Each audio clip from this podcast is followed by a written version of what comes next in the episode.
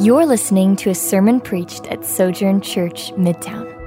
This is our sermon series, Sacred Habits How Practicing the Way of Jesus Helps You to Flourish Spiritually and Stay Grounded Emotionally. Peace be with you. Today's scripture reading is 1 Corinthians 11, 17 through 33. If you don't have a Bible, you can follow along on the screen behind me. Hear the word of the Lord. Now, in giving this instruction, I do not praise you, since you come together not for the better, but for the worse. For to begin with, I hear that when you come together as a church, there are divisions among you, and in part I believe it. Indeed, it is necessary that there be factions among you, so that those who are approved may be recognized among you. When you come together, then, it is not to eat the Lord's Supper, for at the meal each one eats his own supper. So one person is hungry while another gets drunk. Don't you have homes in which to eat and drink? Or do you despise the church of God and humiliate those who have nothing? What should I say to you? Should I praise you? I do not praise you in this matter. For I received from the Lord what I also passed on to you. On the night when he was betrayed, the Lord Jesus took bread, and when he had given thanks, broke it and said, This is my body, which is for you. Do this in remembrance of me. In the same way, also he took the cup after supper and said, This cup is the new covenant in my blood. Do this as often as you drink it in remembrance of me. For as often as you eat this bread and drink the cup, you proclaim the Lord's death until he comes. So then, whoever eats the bread or drinks the cup of the Lord in an unworthy manner will be guilty of sin against the body and the blood of the Lord. Let a person examine himself in this way. Let him eat the bread and drink from the cup. For whoever eats and drinks without recognizing the body eats and drinks judgment on himself. This is why many are sick and ill among you, and many have fallen asleep. If we were properly judging ourselves, we would not, we would not be judged. But when you, we are judged by the Lord, we are disciplined so that we may not be condemned with the world. Therefore, my brothers and sisters, when you come together to eat, welcome one another. This is the word of the Lord. You may be seated. Let's pray together. Father, we proclaim this morning, Hallelujah, for you have won the victory and that you sent your Son, Jesus Christ, to die on the cross for our sins, and you raised him from the dead. And that by faith in Jesus, we are justified by faith in Christ, no longer condemned, not guilty, standing before you, the just one, as the justified people. Father, we praise you that you've won the victory because Jesus has come willingly, voluntarily, giving up his life to die as our substitute for our sins, to snatch us from the fiery pits of hell, to emancipate us from sin's bondage, to free us from being a slave to the devil and his lies. You have won the victory. And Father, we praise you. Hallelujah. You've won the victory by sending your spirit to fill our hearts, whom we receive by faith in Christ. Because Jesus died as a sacrifice of atonement for our sins. And Father, now as we come this morning for this last sermon in our series on the sacred habits of Jesus. And as we reflect upon the Lord's Supper, we pray that you would remind us that this meal represents that you have won the victory, that Jesus absorbed your wrath, that he shed his blood for our sin, and and may you, by your Spirit, move us to feast on Jesus. Move us to celebrate this feast in a worthy manner as the people of God. Move us to rest in Christ. as we are satisfied in Him. And Father, we pray also that you would help me to preach your word faithfully to your people and move your people to receive it by faith. We pray and ask all these things in Jesus' name. Amen. We continue our sermon series this morning on the sacred habits of Jesus. As this is the last sermon in this series. Last week, Pastor Jamal focused on the sacred habit of fasting. Today, we consider the sacred habit of feasting on the gospel of Jesus Christ by practicing the Lord's Supper together in a worthy manner. Our text this morning teaches that on the night that Jesus was betrayed, he shared a final meal with his disciples, where he broke bread and shared it with them, and also drank wine and shared it with them. The broken bread, or the, bro- the broken bread, represents his broken body, and the wine represents his shed blood for their sins. Jesus tells his disciples they should celebrate this meal in remembrance of him. This meal is not an act of works righteousness, whereby we seek to earn favor with God. It's a meal that reminds us that we must feast on Jesus, that we must place our trust in him. Because Jesus died on the cross for our sins, shed his blood for our sins, so that we can be saved from our sin and saved from God's wrath, and so that we can be one people filled with a diversity of people that share in this one lump and this one cup together as the people of God. This meal is called the Lord's Supper in our text. The New Testament does not tell us how often we should celebrate the Lord's Supper, but it clearly commands us to celebrate it, to remember the redemption that God has accomplished for us by Jesus' sacrificial death for our sins. If you've been attending Midtown for any period of time, you know that we celebrate the Lord's Supper each Lord's Day because we want to remind each other and be reminded together of the responsibility and of the importance of feasting our minds and our hearts and our lives together on the Lord Jesus Christ, who alone is the sacrifice of atonement for our sins. The basic point I want to emphasize this morning from this text is the Lord's Supper is for saved sinners. It's not for perfect people. It's for saved sinners who faithfully follow Jesus. And we should partake of the Lord's Supper together in a worthy manner as the people of God and feast on Jesus together as the people of God. There are two truths related to this point that I want to articulate to you from this text. First, Paul states there are divisions at the Lord's Supper at Corinth. As you know, there are many divisions in Corinth.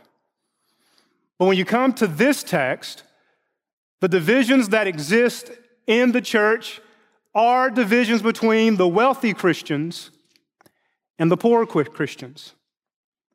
What's happening in the text is the wealthy Christians are drinking all of the wine and eating all of the food at the Lord's Supper before the poor Christians show up.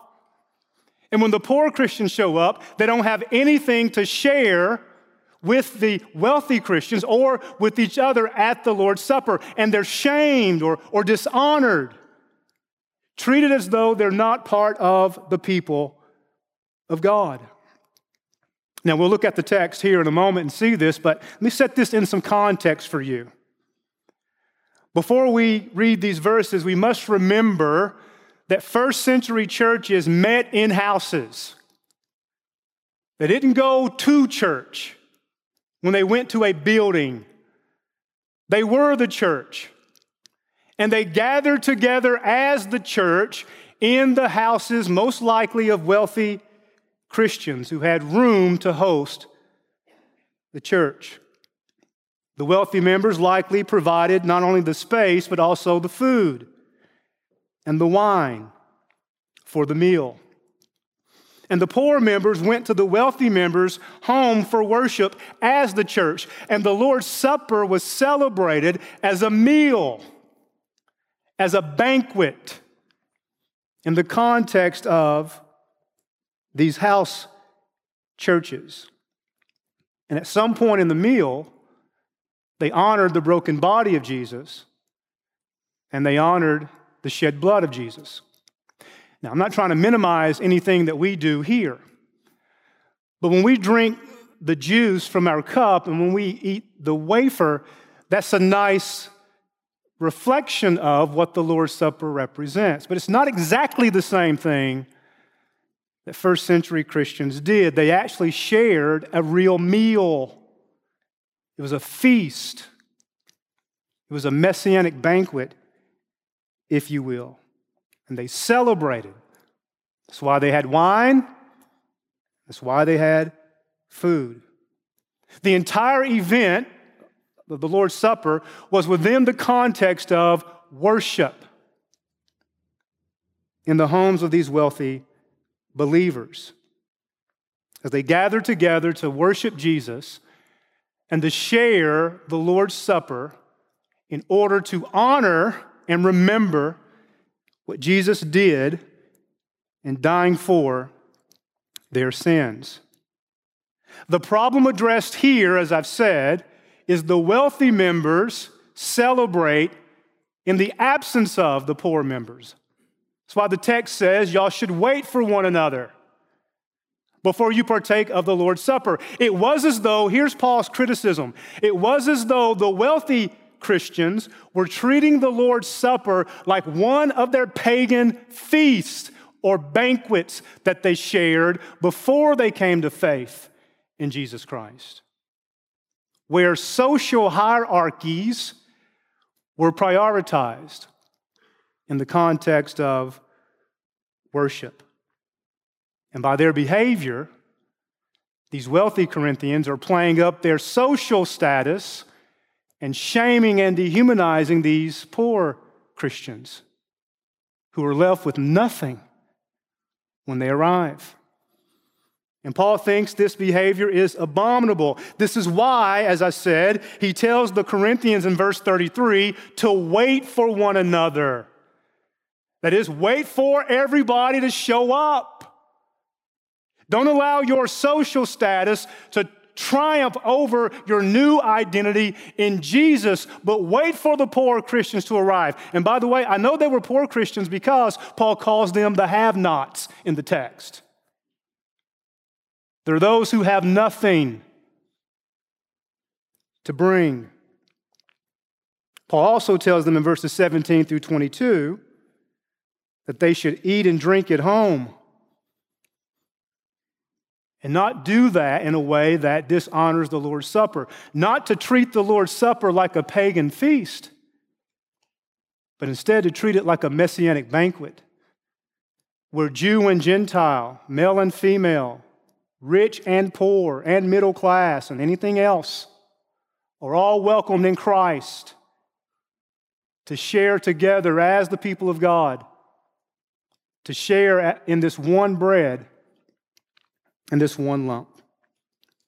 So that's the context. Let's see it in the text, verses 17 through 22. My first point is Paul states there are divisions at the Lord's Supper, and there are divisions between the rich and the poor. Verse 17. But in the following instructions, I do not commend you. Because when you come together, that language of coming together is language, church language.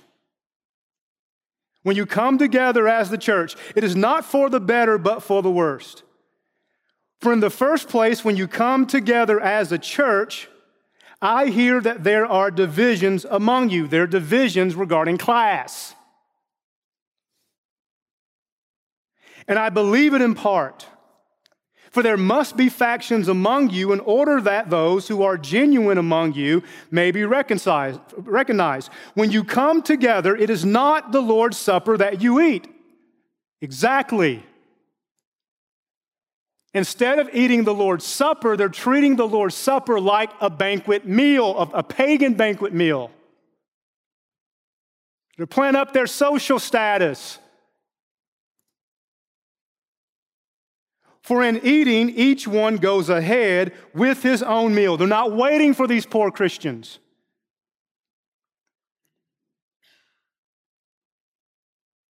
One goes hungry and another gets drunk. That's what you did when you were pagans. What? Do you not have houses to eat and drink in? Or do you despise the church of God and humiliate those, here it is, who have nothing? Do you see my point? Do you see my point? Okay, that's not a rhetorical question. Do you see my point? The word for humiliate here can also mean shame. In our context, we associate shame with guilt. That's not what Paul is doing here. He's not associating shame with personal guilt. Paul's writing to an honor shame community. In an honor shame community, honor comes from those within the community who uphold the values and the social structures of the community. And when those within a community in the first century did not uphold those value structures, they dishonored those from within the community and shamed them by treating them as though they're not part of the community. Paul's point is by your behavior, you're shaming these poor Christians. You're treating them as though they're not part of the people of God. Do you understand that point? You're treating them by consuming the wine and eating all the food before they arrive and leaving them nothing to share in with you as the people of God. You're treating them as though they're not the people of God. You're shaming them by your actions. You're excommunicating them, so to speak, from the people of God. As you play up your social card, your class card, and you carry out your practice of the Lord's Supper the same way you carried out your behavior as a pagan at one of your pagan feasts. And Paul says that ought not to be. This is not something to commend you for. This is dishonoring to the body of Jesus Christ. It's dishonoring to the sacrifice of atonement that he offered for the sins of rich and poor and middle class and every tongue and tribe and people and nation. His blood bleeds red for every class of humanity. Amen? And unifies them into one people filled with many different people. But the Corinthians we're not practicing the Lord's Supper like that. There were divisions at the Lord's Supper. Second, Paul now reminds the Corinthians of the appropriate way to celebrate the Lord's Supper. And he explains to them the meaning of the Lord's Supper. But then he also gives them a warning that if they don't examine themselves and celebrate the supper in the appropriate way, they bring judgment upon themselves. Notice first, he explains to them what the Lord's Supper means in verses 23 to 26. He says, For I received from the Lord what I also delivered to you that the Lord Jesus, on the night when he was betrayed, took bread. And when he had given thanks, he broke it. And he said, no, he's going to quote Jesus' words at the Lord's Supper, the words that Jesus spoke at the Passover with his disciples, that last meal. This is my body, which is for you. Do this in remembrance of me. Now, what Jesus means, of course, is that the bread represents his broken body. The bread is not his literal broken body, but it represents the broken body. In the same way, he also took the cup after supper, saying, This cup is the new covenant in my blood. Now, I hope you hear in that statement this new Exodus language. Think for a moment with me about Exodus chapter 24. In Exodus 24, Moses comes down from the mountain with the book of the covenant in his hand. And he tells the people of God what God's expectations of them were. And they say to Moses, All of what God says we'll do. Now, of course, they don't, they fall short. But Moses takes them at their word and he takes some blood and he sprinkles the blood on the book of the covenant. In a similar way, the Passover in Exodus chapter 12 that was celebrated when God delivered Israel out of Egypt. That Passover was a, was a celebration that reminded the people of God of God's great salvation. Jesus is the new Passover, 1 Corinthians chapter 5. He is the, the minister of a new covenant. The old covenant has come to its end and to its fulfillment in Jesus Christ. He is the new and perfect way.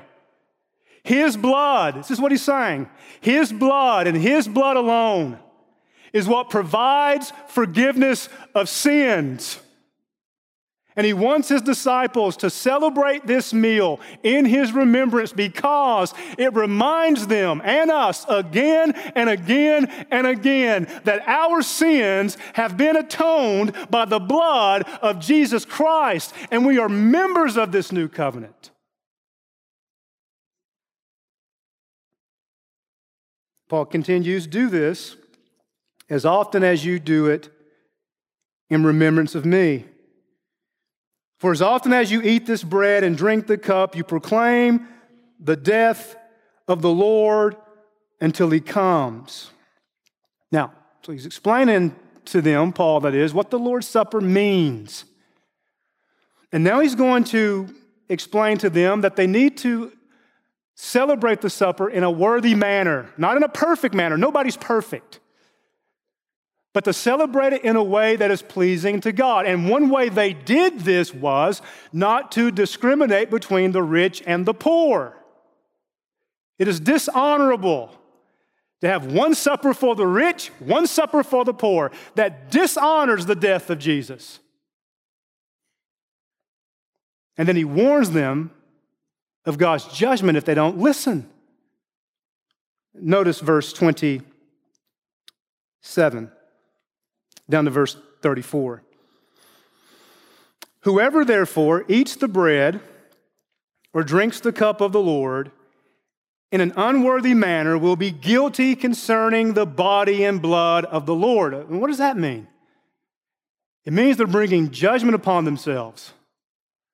I don't know exactly the degree to which the judgment will come, but we know in the text that some got sick and some became weak, and others died because they celebrated the Lord's Supper in an unworthy manner. So the point to take away from this is, is that the Lord's Supper is not a game to be played with.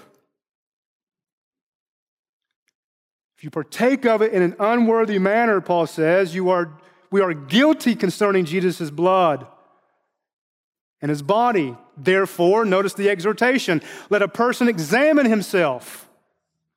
Then, and so he may eat of the bread and drink of the cup. That's so important. There is a kind of introspection that is unhelpful. Right? We know these people. I'm one of these people. I get I feel guilty about everything. If I eat a dessert, I feel guilty. That's why I don't eat desserts, by the way. One reason. Feel guilty if I drive too fast. I'm constantly examining myself. Well, if I really love Jesus, would I drive 66 and a 65? That's not helpful. That's not what Paul is talking about. He's talking about you must evaluate your life before you partake of the Lord's Supper.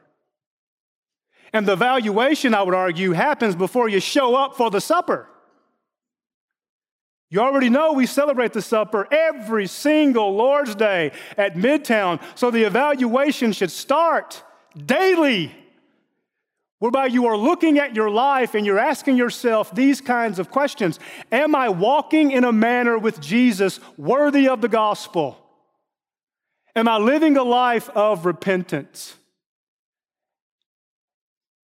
Am I seeking to follow Jesus on the narrow and difficult path that leads to life? Now, no one does this perfectly. All have sinned and fallen short of the glory of God. But Paul says we must all examine our lives. In fact, in 2 Corinthians, he says, Examine yourself to see if Christ is in you. This is no light matter. Examine ourselves. Ask ourselves questions like Am I seeking to, to follow Jesus in the normal rhythms of life? And Paul would say if the answer to that question is no, then don't partake of the Lord's Supper. Am I dividing the body of Christ with gossip and slander and unwilling to repent when confronted? Paul would say if the answer to that question is yes, you are dividing the body of Christ with gossip and slander, and no, you're not willing to repent, he would say, don't partake of the Lord's Supper because if you do, you're, you're partaking in an unworthy manner. He continues and says, That is why many of you are weak and ill, and some have died. But if we judged ourselves truly, we would not be judged. But when we are judged by the Lord, we are disciplined so that we may not be condemned along with the world. What's the purpose of self evaluation? It is to pass the test. So that if you evaluate your faith and ask yourselves regularly, Am I walking with Jesus? Am I seeking to follow him in a pattern of repentance, not a pattern of perfection? Nobody is perfect. Do y'all hear that this morning? Nobody is perfect except Jesus, right? But are we following him on a path, a journey? Think of it that way as a walk to the celestial city, if I can borrow from that Christian ca- classic for a moment. As we're journeying on the, on the road that's bumpy and difficult that leads to that celestial city. Are we walking on the journey of repentance? And, and if we evaluate ourselves and ask ourselves those questions and we, and we pass the test, and we preserve ourselves from God's eschatological wrath, because we'll prove ourselves to be saved if we pass the test. Again, that's why Paul says in 2 Corinthians examine yourself to see if Christ is in you unless you fail the test. Now, let me say a, word, a pastoral word here to those of you who have sensitive consciences. You ought not to walk around anxious and worried about whether you are a Christian unless you are living in disobedience to Jesus. Does that make sense?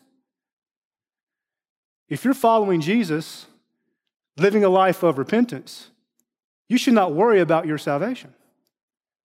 But if you're living a life rebellious against God and you don't pass the self examination, that should cause you to concern, and that concern should move you to repentance so you can be free from that concern. Does that make sense? Look, I'm trying to teach this morning, folks, and I need your help. Does that make sense?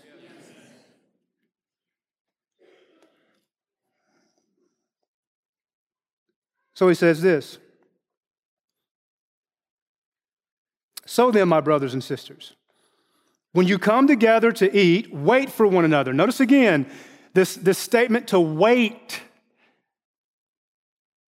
These wealthy Christians weren't waiting for these poor Christians. And remember, these poor Christians, they didn't have the luxury of leisure time. Some of them were probably coming from work, some of them likely would have been slaves. In the first century Christian community, there was a complexity of individuals who came to faith in Jesus Christ from different ethnicities and different classes and different genders. And one of the things Paul is trying to help the Corinthians understand is they cannot do business as usual as the people of God the same way they did in the world as pagans. But in Christ Jesus, there's no male, female, no slave or free, no rich, poor, no Jew, Gentile. We're all, all one in Christ. But there are rich and poor. There, there are male and female. There are different ethnicities. There is, in the first century, there was slave and free. Here's Paul's point that in Christ Jesus, those social hierarchies that existed in the world are transformed by the power of the gospel. And amongst the people of God, those social hierarchies do not make those different classes and kinds of people part of the people of God or grant them status as the people of God. But in Christ Jesus, those different classes of people are all one in Christ without eradicating their differences. Because the differences were real. Otherwise, why are there so many problems at the First Baptist Church, Corinth? Wasn't really a Baptist church? Or was it?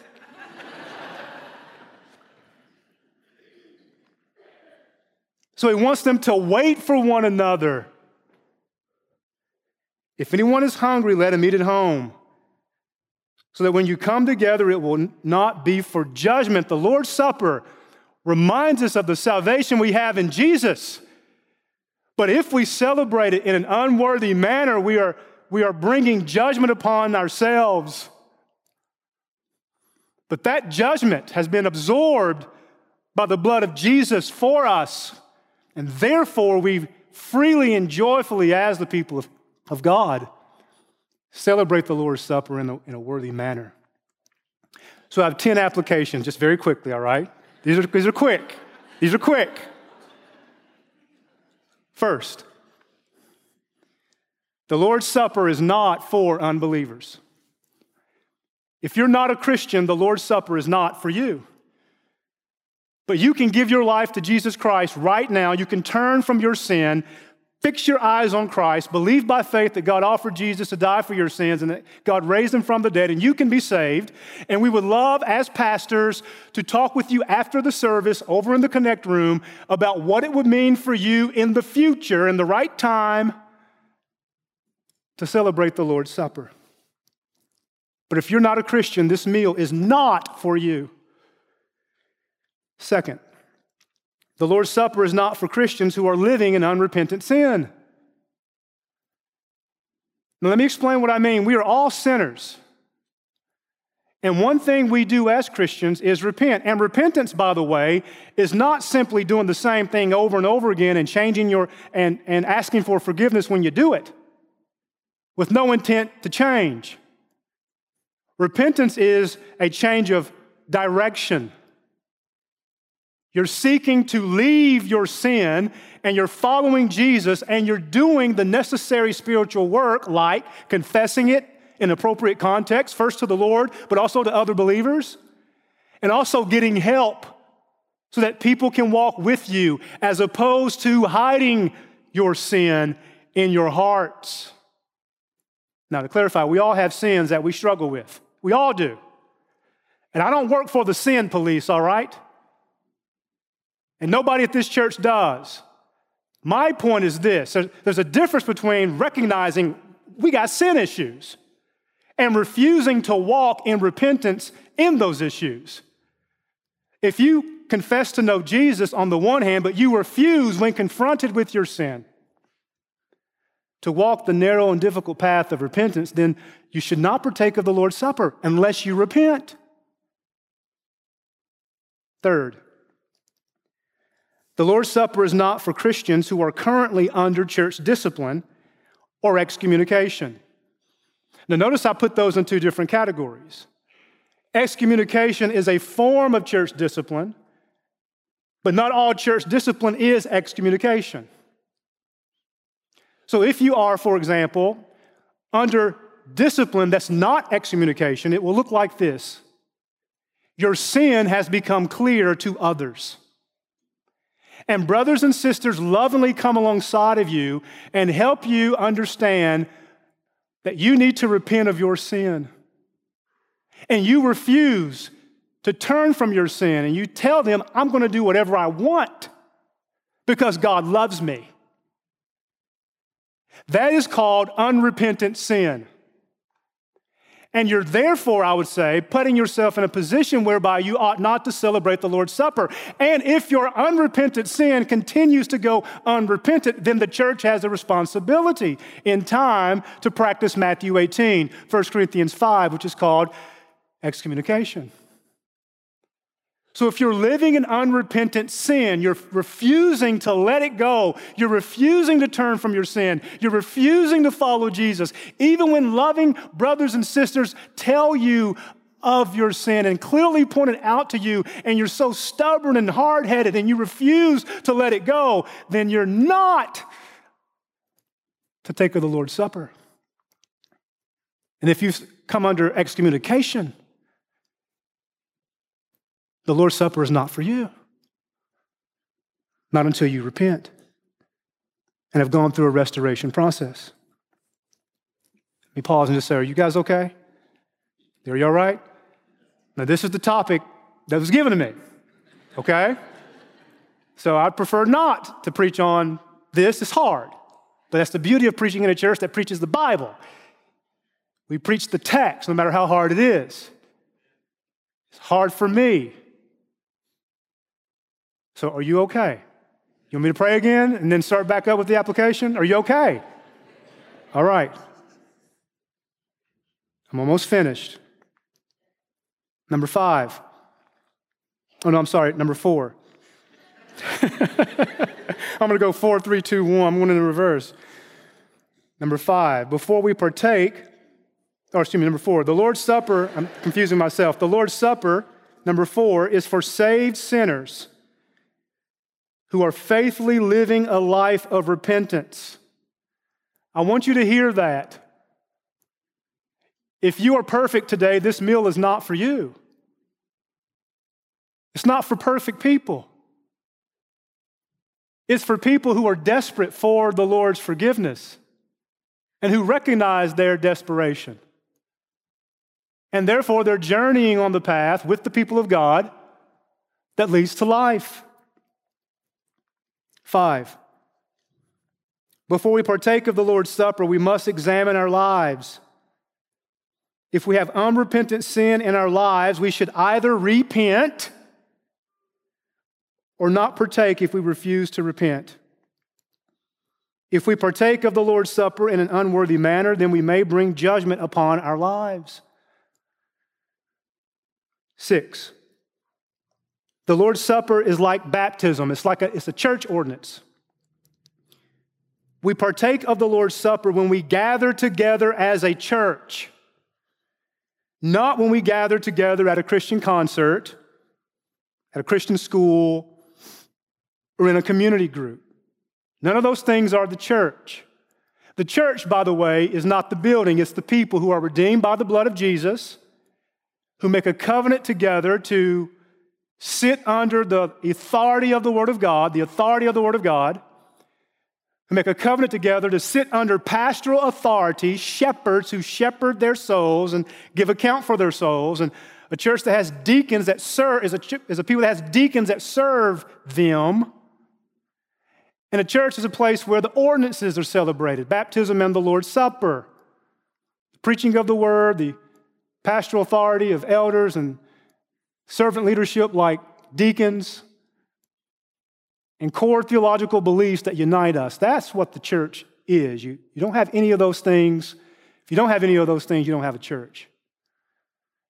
Community group is part of the church, but it's not the church. Further, a Christian concert may have all Christians in the audience, but that's not a church. So we celebrate the Lord's Supper as a church together as the people of God. Isn't that what Paul says in 1 Corinthians chapter 11 verses 17 and 18? He says when you gather together as the church you do this. He says the same thing, by the way, about church discipline in 1 Corinthians 5, verse 4. So let me just give a shout out to the church, can I? If you follow Jesus today, if you are a Christian, you should become a member of this congregation if you've been coming for a regular period of time. And don't come at me with this, well, I'm a member of the global church. My response is, how do you know that? Unless you are a member of a local church that believes in the things that I just said. When you are a member of a church, you are voluntarily submitting yourself under the authority of elders and the Word of God and the ordinances at that congregation. So join the church if you're a Christian. And more particularly, join this church if you've been coming for a long period of time. The New Testament, I don't want to preach a sermon on church membership because this is the Lord's Supper sermon. But just let me give you one parenthetical thought here. The New Testament has no category for a Christian who is not baptized and part of a church. Thief on the cross is one example out of a million that would go contrary to what I'm saying, right? But the normal rhythm is if you're saved, you get baptized, you become part of the church, and you submit under the authority of the elders and the leadership of that church. Insofar as that authority and that leadership is faithfully working out the Word of God in its ministry. Seven. The Lord's Supper celebrates Jesus' death for our sins and points us to the feast that we enjoy together with Him forever, both now and in the age to come. Eight, the Lord's Supper points to the unity we share in Christ in our ethnic and social diversity. Now, all right, I'm almost done. I've been black for 43 years because I'm 43 years old. and it's my position that class issues are often more difficult for churches than race issues. Because if you get people from different ethnicities together who are from the same class, that in many respects is easier than getting folks who are the same ethnicity from different classes. Or, uh, yeah, from different classes.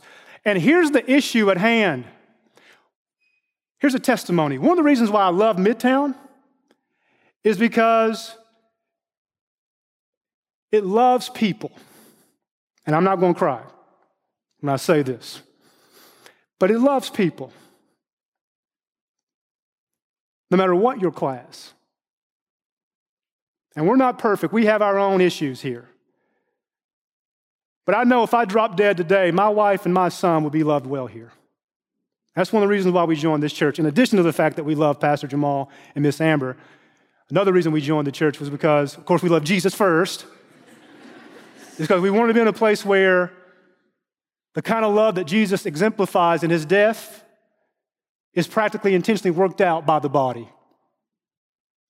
And I just want to encourage us to keep on living in that vein. Because one of the challenges of, let's say, let's say it this way, when you start getting some degrees behind your name and some zeros behind your paycheck that you didn't have, we can just start reflexively thinking we're better than those who don't have those degrees or those zeros. Or, if we don't have degrees and zeros, we might think we're better than those who do. And let me just also say a word of appreciation here for those brothers and sisters in this church who use their wealth for the glory of God and steward it to help those in need and to build up the body. We have, we have generous, wealthy, and poor people and middle class people in this congregation. And I praise God for that. But may we be aware of the fact that because we are sinners, there's a real possibility that we can begin doing the same kind of nonsense the Corinthians did by playing up our social status against those who don't share our social posture. And we have to remind ourselves that in Christ Jesus, are y'all still with me? In Christ Jesus, I believe this with all of my heart. Diverse ethnicities, diverse classes, we all share in the kingdom. and we share in the blessing of the Spirit and we feast on the same Savior and we share in the same supper. There's no nine o'clock service for the poor people and a 10 o'clock service for the rich people and an 11 o'clock service for the middle class. That's not why we have multiple services, right?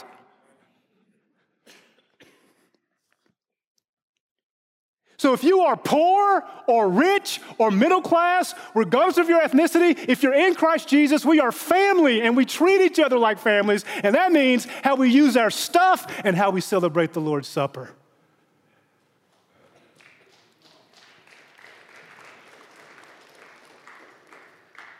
This sermon was 21 minutes when I first wrote it, and it's already 45, so I got two more points. I'm done, all right?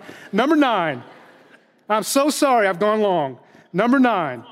The Lord's Supper reminds us of Jesus' sacrificial death for our sins. It's a reminder of that.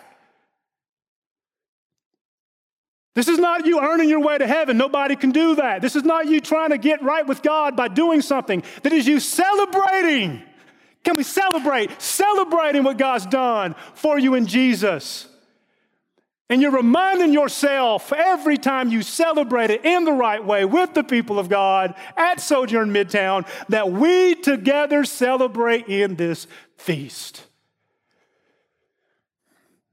And I'm done after this. Each time we celebrate number 10, the Lord's Supper, together as a church, in the appropriate, worthy manner, we proclaim the Lord's death until he comes. The Lord's Supper is a sermon. Baptism and the Lord's Supper are two visual sermons, as one pastor has said. And every time we celebrate the Lord's Supper the right way, we're preaching by, by how we're living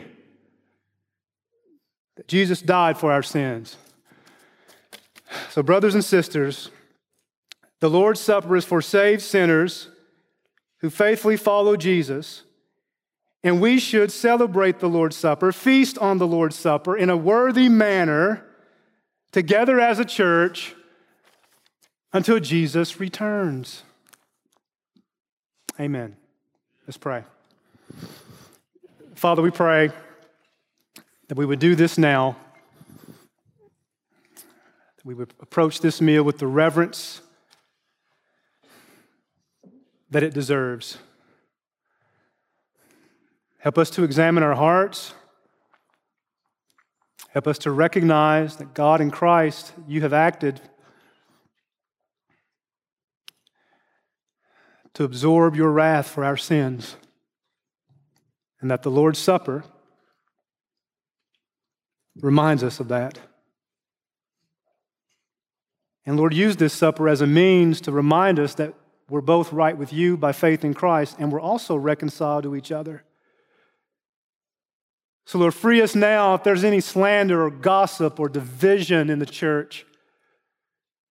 If there's any backbiting or devouring in the church that needs to be repented of, Lord, we pray that you would give grace to repent and to make things right before we examine, before we partake of this meal. We ask all these things in Jesus' name, amen.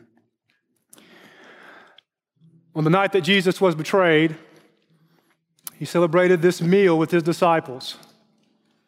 And at the meal, he took some bread and broke it. He said, This bread represents my broken body to be broken for you. Do this in remembrance of me. Take and eat. In the same way, he shared wine with his disciples. And he said, This wine represents the new covenant in my blood. Do this in remembrance of me. Take and drink. Hi, I'm Jamal Williams, lead pastor of Sojourn Midtown. Thanks for listening. At Midtown, we value gospel centeredness, biblical faithfulness, transformative relationships, diverse fellowship, creativity in the arts, and relentless mission. For more sermons, info about our church, visit sojournchurch.com slash midtown.